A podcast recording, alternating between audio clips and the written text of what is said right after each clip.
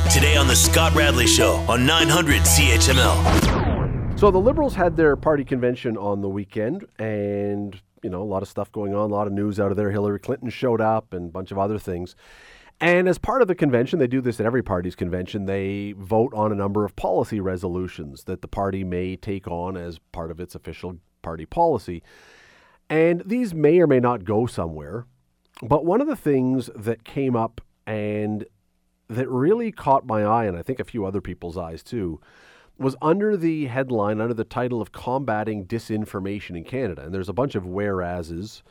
Uh, I won't read all those, but be it resolved that the Liberal Party of Canada request the government explore options to hold online information services accountable for the veracity of material published on their platforms and to limit publication only to material whose sources can be traced. And to limit, let me read that again, and to limit publication only to material whose sources can be traced. Now, this, you may have noticed, came up in the midst of a scandal for the or a situation, whatever you want to call it, for the Liberal government, with the CSIS whistleblowers talking about the Chinese threats against Michael Chong, the MP. No, the people from CSIS have not been named. This is anonymous sources. Interesting timing here. I want to bring in Richard Brennan. He is a long time, he was a long time political writer for the Toronto Star at Queen's Park and Parliament Hill. Joins us now. Richard, thanks for doing this. God, how are you? I'm terrific. Although, uh, you know, every time a government decides to start nudging in more and more into what they can or should or might want to control on the stories or writing or journalism, I always get nervous because it just it, it seems as though when you open the door a little bit, it can be pushed open a lot. Well, that's I agree with you 100. percent I I I'm of two minds here. I I can't get too excited uh, about a resolution, but it, it indicates something else. I've covered many conventions, political conventions over the years, and you over the years that some of the NDP uh, resolutions, uh, you you just wouldn't have believed them, and and I think this is almost edges on that, but it certainly suggests that there's a frame of mind here that I find a bit troubling. That they're go- they're going to tell me as a reporter, which I once was for 43 years, that I would have to divulge my source to the government on a story uh, I don't think so. That's never going to happen in my lifetime, anyway. It, it, just it's ridiculous, but it really it sends a, a, shot across the bow in a way, in an indirect way, of anybody who's maybe thinking of releasing information, like we, we saw from CSIS. You know, if you do that, we we've got ways of finding out who you are. I this will never see the light of day.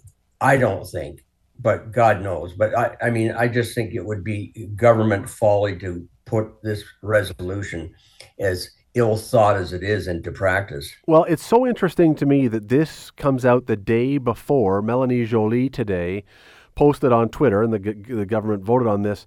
Uh, Canada declares the diplomat who was behind the story involving Michael Chong persona non grata. So on the day that they are acknowledging that there is a problem with this diplomat, and essentially, as I read this, saying, yeah, the story was true. We're not going to expel a Chinese diplomat if there's no veracity to the story.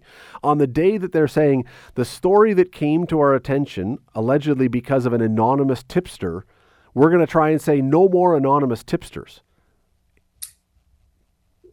Yeah, the, the timing is uh, is interesting.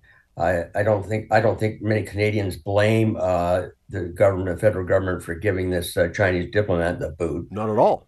And and there's no I I haven't heard from anybody that the story or the information was incorrect. I mean, we've got you know Michael Chong saying that in fact it was correct, and that you know the Chinese government was trying to influence him, trying to influence his relatives back in China so we know that part of it's good. And we know that somebody's leaked that from ISIS or ISIS from CSIS. CSIS. I got ISIS on the mind. CSIS. Uh, thank you. I shouldn't. I get shouldn't mix those two up. And and it just it just seems to me that uh, the, the timing's a, a bit odd. whether whether it was, I know how governments like to think they're smarter than everybody else, but whether it was uh, timed accordingly, I, I'm I, I'd have my doubts. Okay, so explain though. Okay, so you, you mentioned about the resolutions and at the party plat, uh, party conventions. The the reason that I bring this up because you're absolutely right, of course, that this doesn't necessarily become official party platform. This doesn't necessarily become that. But surely, when the wackiest of the wacky ideas are presented, surely somebody in that convention is going to say, "Yeah, no, we're going to take a pass on that." To me, this is one of those ones where you, I would have expected somebody to say, "No, this is a step too far." But it wasn't. They voted on it. Right? I know, I know, I know, and that's what I'm saying. Even though it may not officially become party platform in the next election, the fact that it has got this far to me is concerning because uh, obviously enough people there thought this was a good idea. But I, I like again, I've seen some. Exa- I'm exaggerating here, but uh, you know, some of the ones I cover with NDP conventions that you know, basically that the cheese is made out of you know, or the moon is made out of Swiss cheese or something like that. I mean, it, and they would vote on it, but it was it, it was just nonsensical. Let's say that you know that a lot of people thought this was nonsensical and they voted on it anyway. But it certainly sends a wrong message that this government believes that there should be at some time they should have the ability to question people's sources. And they said online, like, Scott, your stuff goes online. Mine went online when I was a reporter. So, you know, are they expecting us to divulge our sources or? It, it just well it's unconstitutional I, as far as i'm concerned. It, it wouldn't go anywhere but the fact that they would even think this way i find the more troubling aspect of it. I mean, the other part about this that I always think, whenever someone wants to put in something that says we're going to ban something, it always seems like a good idea when you're the one in power. Seems far less exciting a few years later when someone else is in power. Do you honestly believe that the people who voted on this would like this idea if the conservatives were holding government right now and CSIS was releasing stuff on the conservatives? Oh, we would have to peel them off the ceiling. uh, yeah, I mean it's it's great when it's it's it's terrible when it's you. It's great when it's the other guy. Well, you know, and that this what Scott, what this comes from is this comes from a government that maybe been in power too long, that thinks they can just about say and do anything. And well, that that's one of the aspects of this story. I I think if you look at it from that way, you got you got people, and remember, this is just a party. This isn't the government. Right. Right. This is the party saying this stuff. But again, where does this come from? Like, how was this initiated? Who thought this was a good idea? Yeah, it, it, it and, raises... and why did it get that kind of take up? it raises lots of questions. And, and, and, and here's the other thing, though, Richard, is that I do think that probably there are a fair number of people, not just in the party convention, who would say, well, what's wrong with this? I think this is good. We shouldn't have this. And that, that to me is maybe even more concerning than the fact that the government would be on this. I think there is probably a chunk of the population that sees no problem with this. There's probably people listening right now who are saying, you are two journalists who have a vested interest, but the rest of us think this is really smart. Well, if it, it's all well and good till it comes to your front door. It's a great point. Uh, Richard Brennan, um, Toronto Star, former Toronto Star political writer, Queen's Park, Parliament Hill, many, many, many. What do you say, 43 years? 43. Yeah. 43 years. Uh, Richard, always appreciate you taking a few minutes. Thanks for doing this today. Thanks, Scott. Bye bye. Yeah, you know, th- again, this kind of thing doesn't necessarily become party policy but there were enough people there, and and I again I don't think this is just within the the Liberal Party. I, I, I think that probably if you talk to a bunch of people, go look on Twitter about this or whatever else. I think there's probably a lot of people saying, yeah, we shouldn't have whistleblowers. Why should people? Why should media use anonymous sources? And I can tell you that most of the time, almost all of the time, the reason, in my experience anyway, the reason media uses anonymous sources is because the person is by giving something to the media, by tipping them off, is putting themselves or their career at risk. And if if you cannot provide them with the anonymity, that thing, that story will never come out. So go to what is going on right now. Canada today got rid of a diplomat, seemingly acknowledging that the story that we've been hearing about for days and days now was true. And yet, if this had never been given by a whistleblower, we would have never known about this, and it would still be going on. So it, it wasn't a lie. It wasn't untrue. It was true. And now it's been dealt with, but only because something came out. The biggest example ever the Watergate situation with Richard Nixon would never, ever have been known or untangled but for Deep Throat, which was the anonymous source for Woodward and Bernstein. Take away Deep Throat, there is no Watergate scandal. Richard Nixon serves out his four years. Gerald Ford probably takes over and runs for after that for and you know, who knows how things change. But that was because of an anonymous source. This is this is getting into eh, eh, you know anytime governments start pushing their nose more and more into wanting to control the message, you should be concerned. And if you are of the mind that says, come on, Scott, you're just you're you're a journalist, so you're concerned about this, but I think it's great. Just sit and think about it for a moment and then think, what if the party that I don't support is in power and they then get to decide who controls the message? Or they then get to decide that the stuff that might be embarrassing to them can't be leaked out because they can ban it.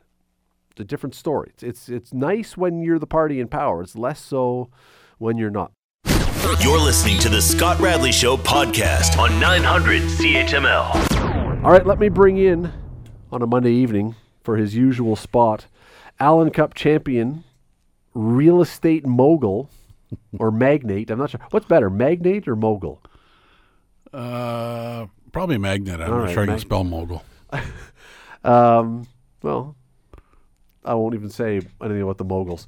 Um, Don Robertson from Dundas, a- and the leading contender for the 2023 Dundas Citizen of the Year.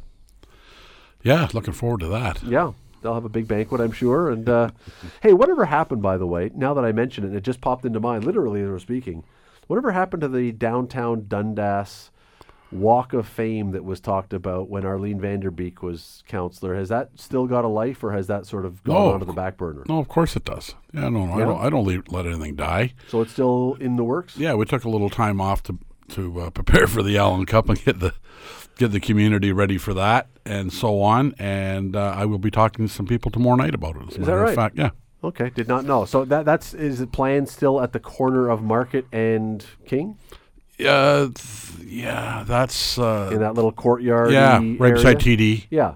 Uh, that's where Arlene Vanderbeek wanted to see it. She and I didn't probably totally agree on that, so we'll see. Um, I did have a conversation with the new councillor about it, and um, just to inform him, um, I don't seek permission for things like that. I provide information.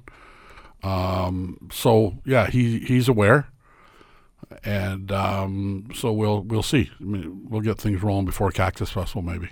That'll be good. Yeah, no, that's good. I'm, I'm glad to hear that's still going on because I kind of had a thought that when the election happened, maybe these things die, but apparently not. So that's good. Well, it wasn't her idea.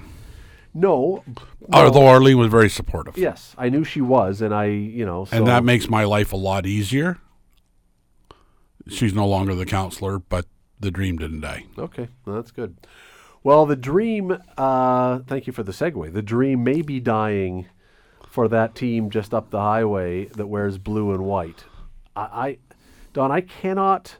We were talking about it earlier in the show. I, it's almost like someone writes the script secretly, like a WWE storyline with the Leafs to continually find a way to make it the most painful possible outcome for Leaf fans. I mean, the term long suffering, I don't know Now the Chicago Cubs have won a World Series. I truly don't know if there is any other group that can apply the term long suffering like Leaf fans can. Dundas Real McCoy head coach Ron Bernacki likes to tell the story that when Gerry McNamara, the general manager, released him in 1987, I believe That it was, the reason. That's the curse. Bernie looked across the table and said, "You will now never win a Stanley Cup again." I think his uh, tongue was firmly in his cheek, and he was probably thinking and, and not saying it out loud. But that's the story, and he stuck with it. And he's a big Leaf fan, so I don't think he knows how to undo the curse. Yeah. And I think all injuries now for the Toronto Maple Leafs are self-inflicted. Oh yeah, and, and I mean, speaking of curses, uh, my colleague Steve Milton at the Spectator, he is a firm believer that it's the curse of the Big M. He believes when they traded Frank Mahovlich, that was the curse that will not be unbroken. So And and Mahabas come back and played in Toronto after he got traded to Detroit for the Toros. he did. Yeah, no, he absolutely did. And uh, there's a story in there one day that I'll tell you, uh, but uh, we'll save that one for another day. But no, I, I it is. I think any Leaf fans who had any optimism, and they a lot, and they had a lot of reason, I think, too, after the first round, probably just feel like they've taken. Remember when you were a kid playing road hockey and you were running with your stick in front of you and you suddenly hit a chunk of ice and the knob of the stick shot back into a delicate region? That's what I think it probably feels like for every Leaf fan right now, based on what's happened in the last week. My voice just deepened about two years ago from the last one. Yeah, yeah, things just descended. Um, you know, it's funny. Uh, Mike Babcock um, got dumped on for saying, I need heavier players. And you think back that they didn't have room for Zach Hyman. How good would Zach Hyman look with the Toronto Maple Leafs today versus William Nylander, who I said to Suze last night when I was partaking in the game, and I said, he doesn't even sweat. He doesn't. Although, honestly, of the four that make all the money on that team, well, Riley, I guess, also, but but the four forwards, Nylander has been the best in this series, which is which is praised Isn't that by. bad? Well, it's it's it's it's not exactly the greatest praise. I mean, The bar is not very high for that praise. uh, it, it is it is not. So here here's the thing: you've been around hockey for a long time at all different levels. Do you believe that guys are big time players and can never change? They either can absorb and excel in big moments, or do you believe that can be taught? Can, can the guys like we watched yesterday, Matthews and Marner and Tavares, pretty much just absolutely invisible, absolutely invisible at the biggest moment, and there is six or seven years of track now hmm. to show that they have done this consistently. Can someone teach them that, or is that just who they are, and that's what you're going to have to live with? I would say in almost all cases that's what they are and that's what you have to live with. And quite frankly, that's okay. But your core four or five can't all be the same type of player. It doesn't mean that Marner, Matthews, Nylander, and Tavares can't play on championship teams and contribute. But as a, a collective group, they look to have zero chance of making that happen because none of them have thrown an effective body check since the playoffs started. I'm not sure Matthews knows how to hit anybody, probably because he's been such, and all of them, such an elite player for so long, it's never had to been part of his repertoire. He could just do whatever he wanted based on skill. And look at he is one of the most skilled athletes in the National Hockey League. But so is Connor McDavid and Leon Draisaitl, and they have eight goals in two uh, in two games, and those four guys have no goals in three games. And I have seen players mature and accept the responsibility of paying the price to make a play change a little bit, but they need to be surrounded by a group that all pay the price, and then you stick out like a sore thumb. So they may not like it, but they'll do it. But there's nobody leading that charge. And, you know, you hear so many people like, I've been thinking about the analogy the National Hockey League is so fast, so skilled, that when you're out there, you have about an inch and a half room to work until the playoffs come. And Marner can live in a world where he has an inch and a half to work. He's that skilled. But they've narrowed that down to about a quarter of an inch on him, and he hasn't got time to turn around. And everybody said, "Well, he's not that big. He's not that strong." And I, I, I looked, I looked at a couple of guys today and said, "Neither was Doug Gilmour," and they called him killer. Mm-hmm. Like Gilmour, assuredly, is no bigger than uh, Marner is. Yeah, maybe a little thicker, but basically the same guy, Well, this, same size, yes, give or take. just raw bone kid, right?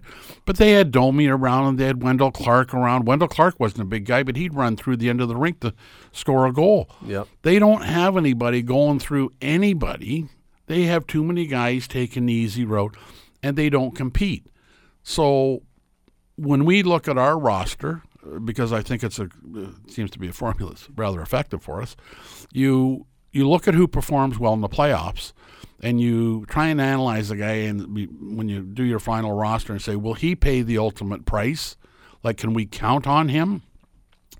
And t- to me, Toronto don't do that. They don't look at how good can he be during the playoffs versus the regular season. Like Claude Lemieux, who was in Colorado and everywhere else, everybody absolutely hated him, and every general manager in the league says, "I want that idiot on my team." Well, back in 2014, when you won your previous Allan Cup, uh, one of the guys who was playing for you was Jay McKee, who's now the coach of the Bulldogs.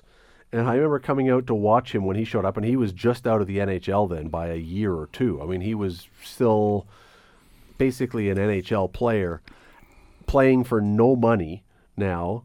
And I remember in probably his first game, I don't know, maybe his second game when I saw him, he stopped a slap shot from about 20 feet away with his collarbone. And after I was talking to him, I was like, why are you doing this? Like, honestly, why are you doing this? You're not being paid $5 million a year anymore. Well, he was. And, oh, Yeah. and, uh, and it's just what, it's just, that's the way he played. That's, that was him. That was him. And I just, you know, I, I, I will see guys on the Leafs block shots. I don't think that's the issue. They'll block shots. But then, you know, the game winning goal last night, uh, what's his name, skates around the entire Leaf team that's on Sam the ice. Reinhart. Sam Reinhart doesn't get touched. I mean, it looked like men's league. It it it did, and And They- you can't tell me that if that had been Auston Matthews or Mitch Marner, that somebody on Florida would not have laid a body on them. Well, and the other thing you have to think about is in overtime, and the Leafs had not had a power play. So my psyche, if I'm running the bench, is going. You know what? They we they've had two power plays. We haven't had any. We likely can't take a penalty in overtime. Like if you punch a guy in the face, you're not going to get a penalty for it. If you trip a guy in a breakaway and everybody in the world sees it, you're in big trouble. But you're not going to get an interference call. You're not going to get a roughing call. We can do whatever we want. They still didn't touch anybody, and they ice they ice the puck three times in 90 seconds. That's a great strategy to win an overtime in a must-win game. I mean, just the whole thing is just dysfunctional. But anyway, back to Jay McKee. Afterward, like we, we used to have a stats guy, Mike Dyer.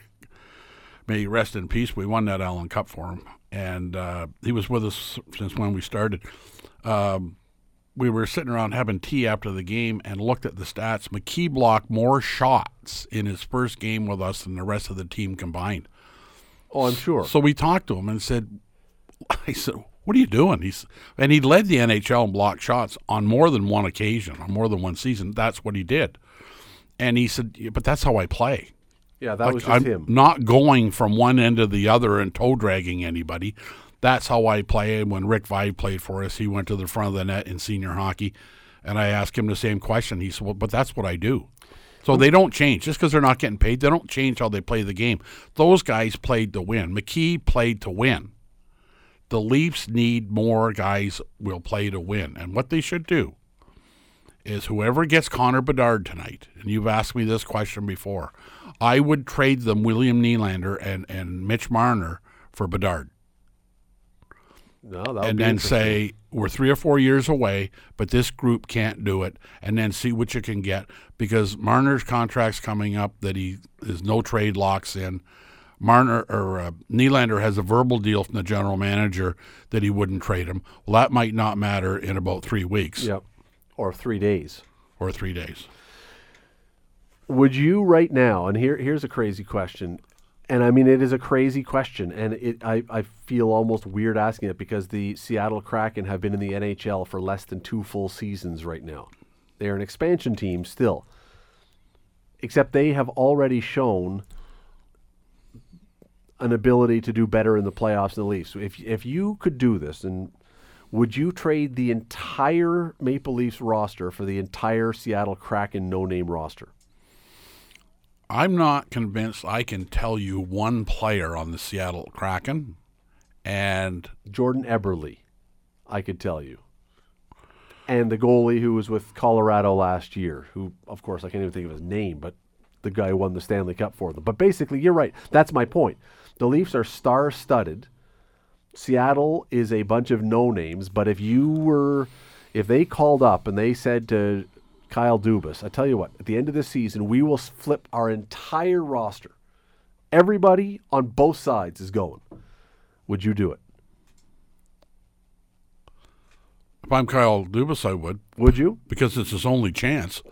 Unless they win this series, if they lose in four or if they lose in five, all that goodwill he packaged up after seven or nine years as general manager, all that goodwill he regained will be gone.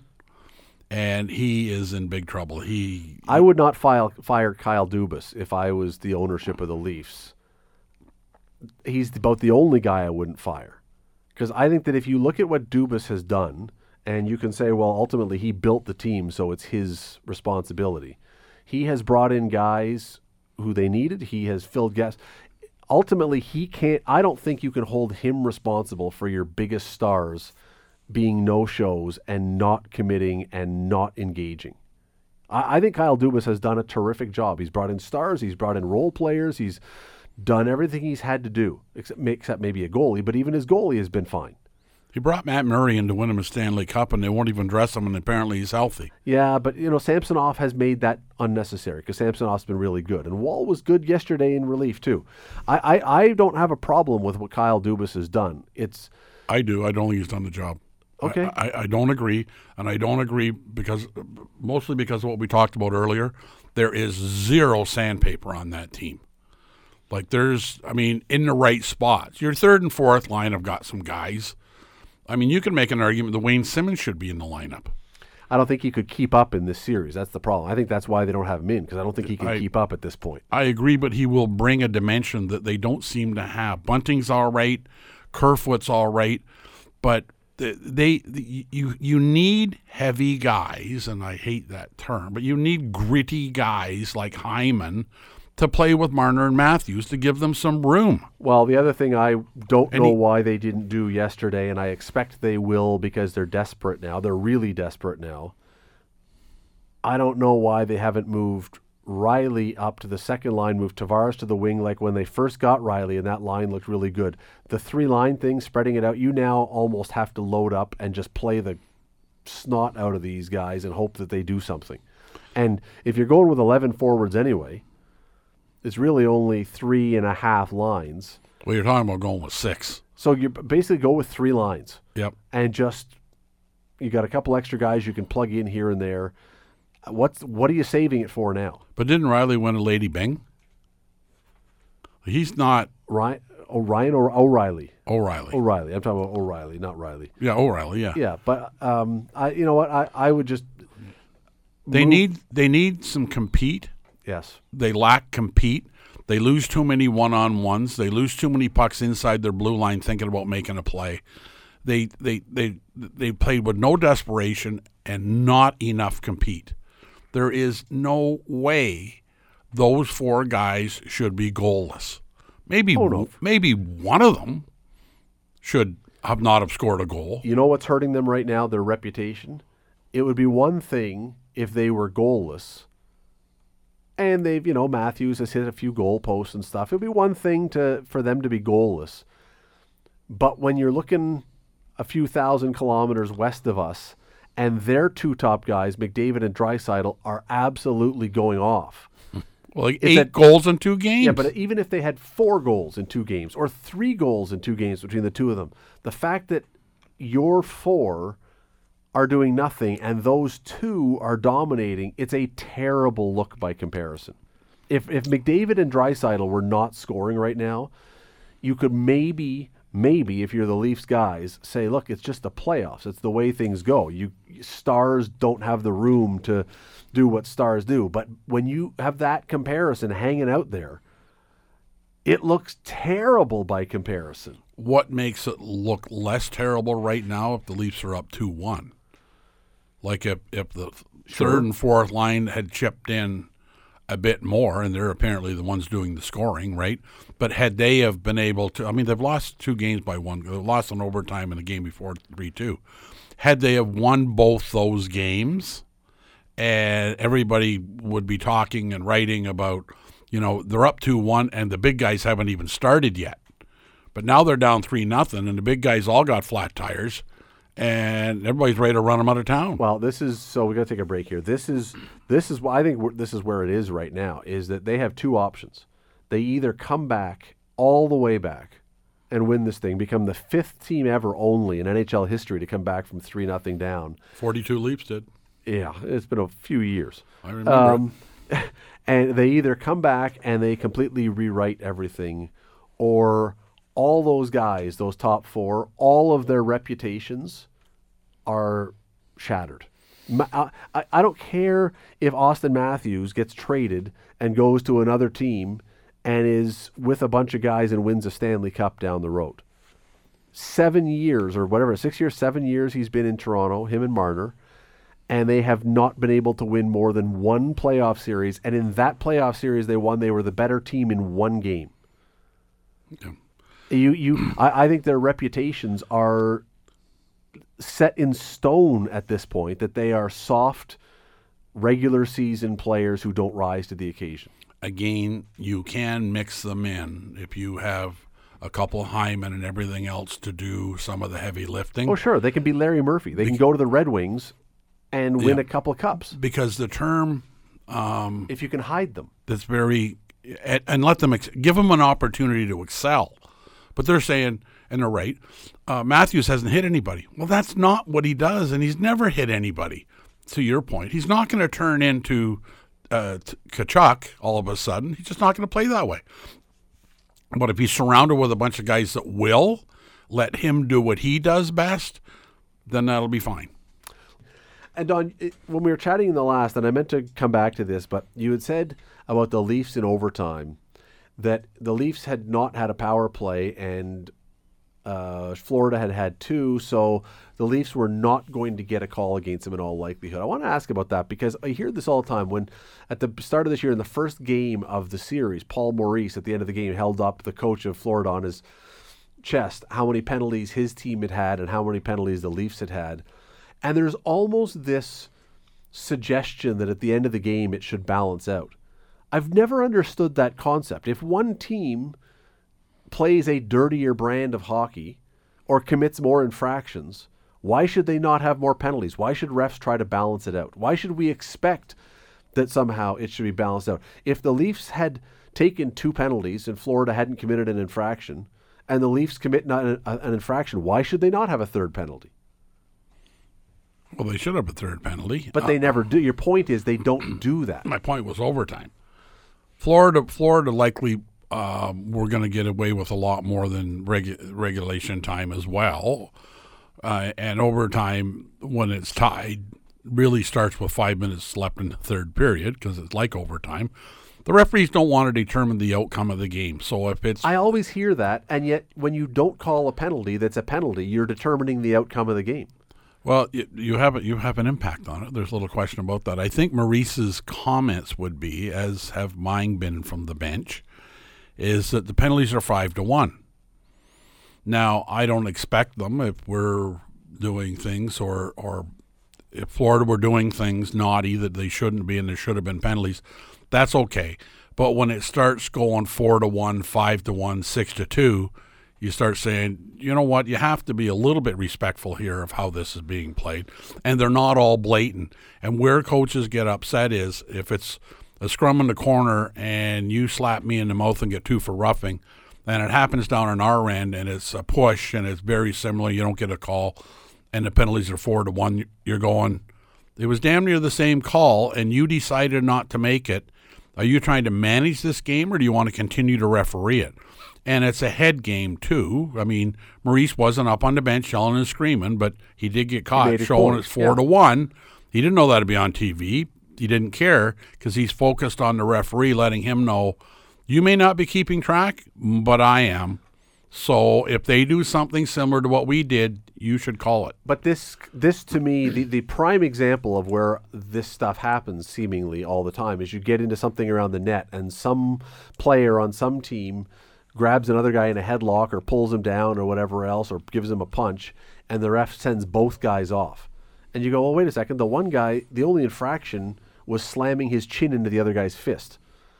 Why why is he getting a and it's because well we can't just give one guy a penalty. And it seems as though often and hockey hockey seems the only sport that I can recall. In football there are lots of games in football where one team ends up with 11 penalty flags and one end team ends up with 2 nobody in football says look at the difference if they do they're pointing to their own idiocy by taking all those penalties in football, it's often an imbalanced penalty grade. In basketball, you'll often see free throw numbers that are way different. In hockey, somehow we've decided that at the end of the game, penalties should be pretty close or the refs have done something wrong.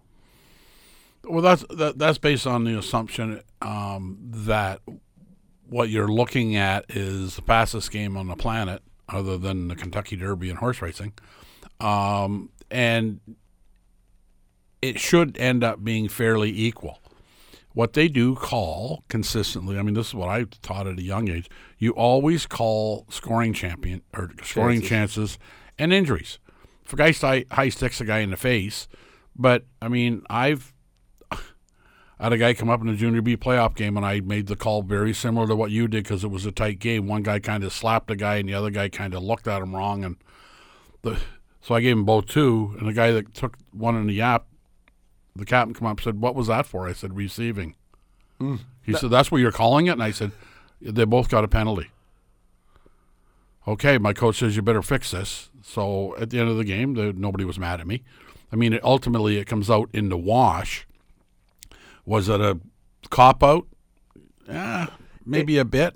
It's just that, y- y- it, again, going back to the point you made about the two penalties the Leafs had had, there was a, a discussion that was on the air in the first game that because of the, the penalty difference, that it didn't matter what Florida did, they were not going to get the next penalty. That you would almost have to do a Marquis de Sade swing with your stick and decapitate a guy to get a penalty. They could do anything, and because of the penalty distinction difference, they were not going to get a penalty. And the Leafs, if there was another penalty that was going to be called, it was going to be on the Leafs. They had to be careful.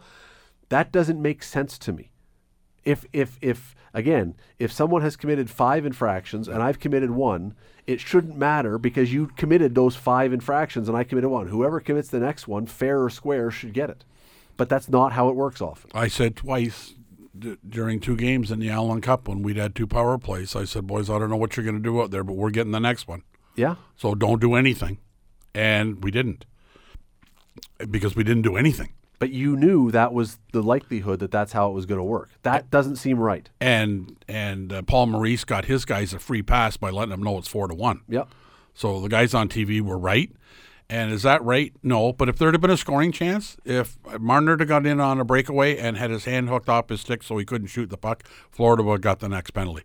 What they weren't going to get was the next one for a face wash, right? I mean, they were not going to lose that battle. And coaches, uh, I mean, the way we look at it is, I, you know, if, if a guy does something and it's a penalty, it better be a penalty both ways. So everything in my mind is that's called is a penalty.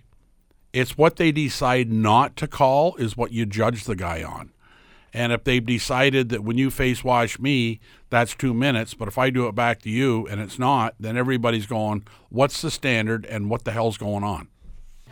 Don, we have seen already in the last few months uh, the first or second day of the Major League Baseball season. We saw a fan get into it physically with a, a player and vice versa.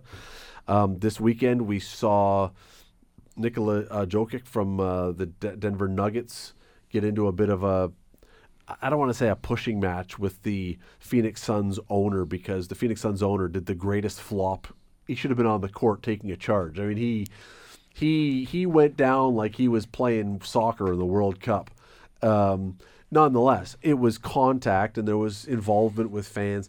Wh- where should the line be? Like, should the uh, ultimately you would say, or, or you would probably want to say, players should never have any interaction physically with fans. And I get that. That's the that's the utopian. That's the perfect view. But if fans are getting into the players' grill and doing something to players, should players have to simply walk away and take it and never do anything, or should they be allowed to do something? Well, two things I think about. Um, first of all, how and why are the fans getting close enough to interact with the players? So that's probably a Well, sec- basketball, it's built that way. a security thing, Yeah. right? And you would hope that the fans and so on have enough self control. They're not. But let me ask you this question: You get a fan that's absolutely livid, and he gets close enough to interact, and he pushes a player, and he spits in his face. Mm-hmm. I would say at that point that the uh, player has the right to kick the living snot out of that player. So I think the circumstances would, I mean, sure, they should be controlled and everything else. Somebody spits in, in my face and pushes me, then I, well, at my age, I'd probably get beat up, but it's going to be a lot of fun to watch. But, you know, it depends on the circumstances and what's going on. Just if a fan interacts and pushes a guy or slaps him or something like that, sure, the players have to take the high road. It just depends on how degrading it is and how the involvement is. But the home team, because generally it's going to be a home team fan versus a visiting team fan, you would presume that would be the, uh, the situation. They have to make sure that the players from the other team aren't in that position. But if it does happen, then But you even have one with Masai Ujiri and a security guard after the Raptors won, where he got into. I mean, where the security guard then claimed that he had life-altering injuries or something. I can't even remember what the story was, but he just he was looking for a payday. well, of course. But y- that's is that not the case with all of these? That if you do anything, you're going to end up in a lawsuit. If you Dennis Rodman when he kicked the cameraman in the groin, you know, you're going to end up in a lawsuit if you do this. That to me is why I, I agree with you that at a certain point, I get why the players do this. I get why they lose their cool. But if you're being paid the kind of money that every single NBA player makes, to me, I don't care what they say. I don't care what derogatory terminology, what offensive language. You turn around and you walk away. That almost that payday, that paycheck is part of the payment is you're going to deal with some crap. Yep. I, I don't disagree with that at all. But the And example that doesn't eh, that doesn't defend the fan or excuse the fan's behavior. The No. the arena should kick that fan out and ban them and everything else. I'm not saying it's free for all, but if if I'm being paid 12 million dollars or 20 million or 40 million dollars a year, which some of these guys are, and someone calls me a name, or even someone grabs my shirt and tries to pu- whatever, part of that 40 million dollars is hazard pay that I'm just going to turn the other cheek and walk away. Yep, I agree, and and I think most uh, athletes are conditioned that way, that they understand that the fans are emotional and everything else, and it gets. Um, so under those circumstances, I think that for most, for the most part, that's what happens. The example I cite, cited you to start the conversation is a little over the top, but not impossible. So there is there is a line that if the fans cross and get physical and spit in the guy's face, then I think the gloves come off. I mean, I think at that point in time, uh, you have to do some explaining to Lucy, but you know, you're kind of get one free swing, if you will. Now, that doesn't mean you won't be sued and everything else, but I think for the name calling and everything else, and I'm sure, and I've never sat courtside at an NBA game, but I'm sure that there are some fans that are very good at heckling, Oh, I'm sure. and I'm sure that there's some well, I know there are. Yeah. I know there are. and I'm sure that there are some players that are equally artistic at chirping back.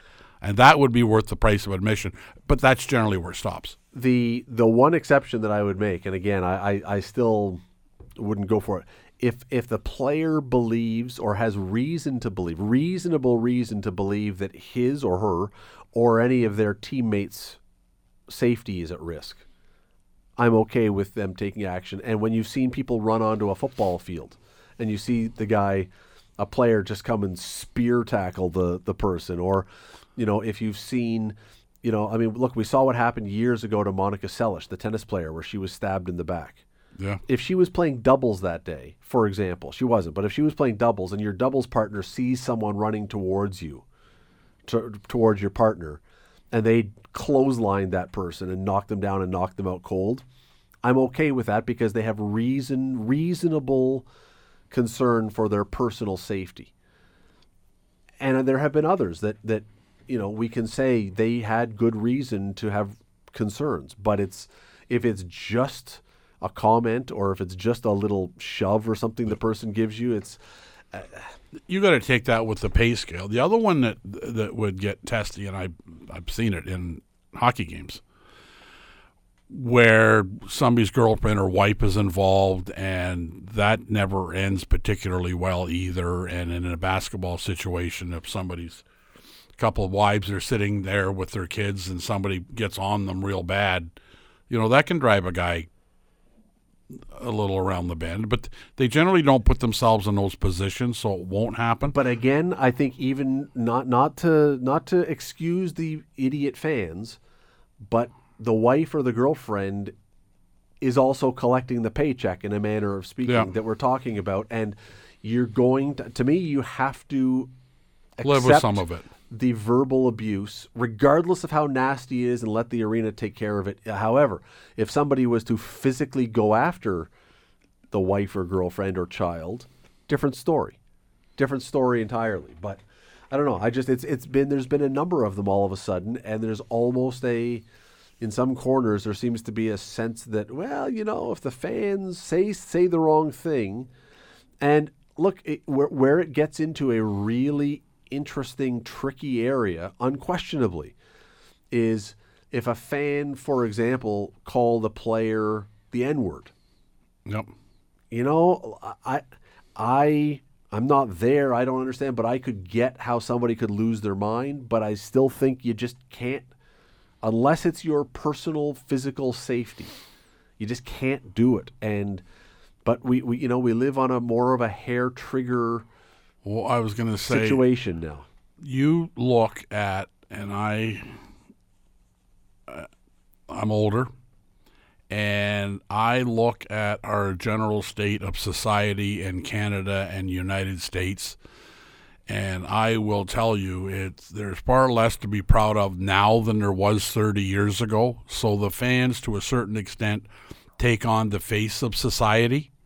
Uh, people who go to basketball games and hockey games and and uh, baseball games are not just uh, an elite and select few. I mean, broad cross section of our society. And sometimes I'm not all that proud to be a human being when I flip on the news and see what goes on. So there'd be no expectation that sports would be immune to that. don robertson thanks for doing this today Thanks, Scott. It was enjoyable. The Scott Radley Show. Weekday evenings from 6 to 8 on 900 CHML. The Scott Radley Show podcast is available on Apple Podcast, Google Podcast, and wherever you get your podcasts. I'm Scott Radley. Thanks again for listening, and do not forget to subscribe to this podcast. It is free. You will never miss an episode, and also be sure you rate us and review us. Whatever you think of us, we'll take it. Thanks for listening. For most of us, crime is something we see on the news. We never think it could happen to us until it does. Loved ones are gone, and for the survivors, the scars will never heal. I'm Nancy Hixt, a senior crime reporter for Global News. And on this season of Crime Beat, I'll take you inside some of the most serious crime stories I've covered. Season 6 of Crime Beat is available now on Spotify, Apple Podcasts, Amazon Music, and all podcast platforms.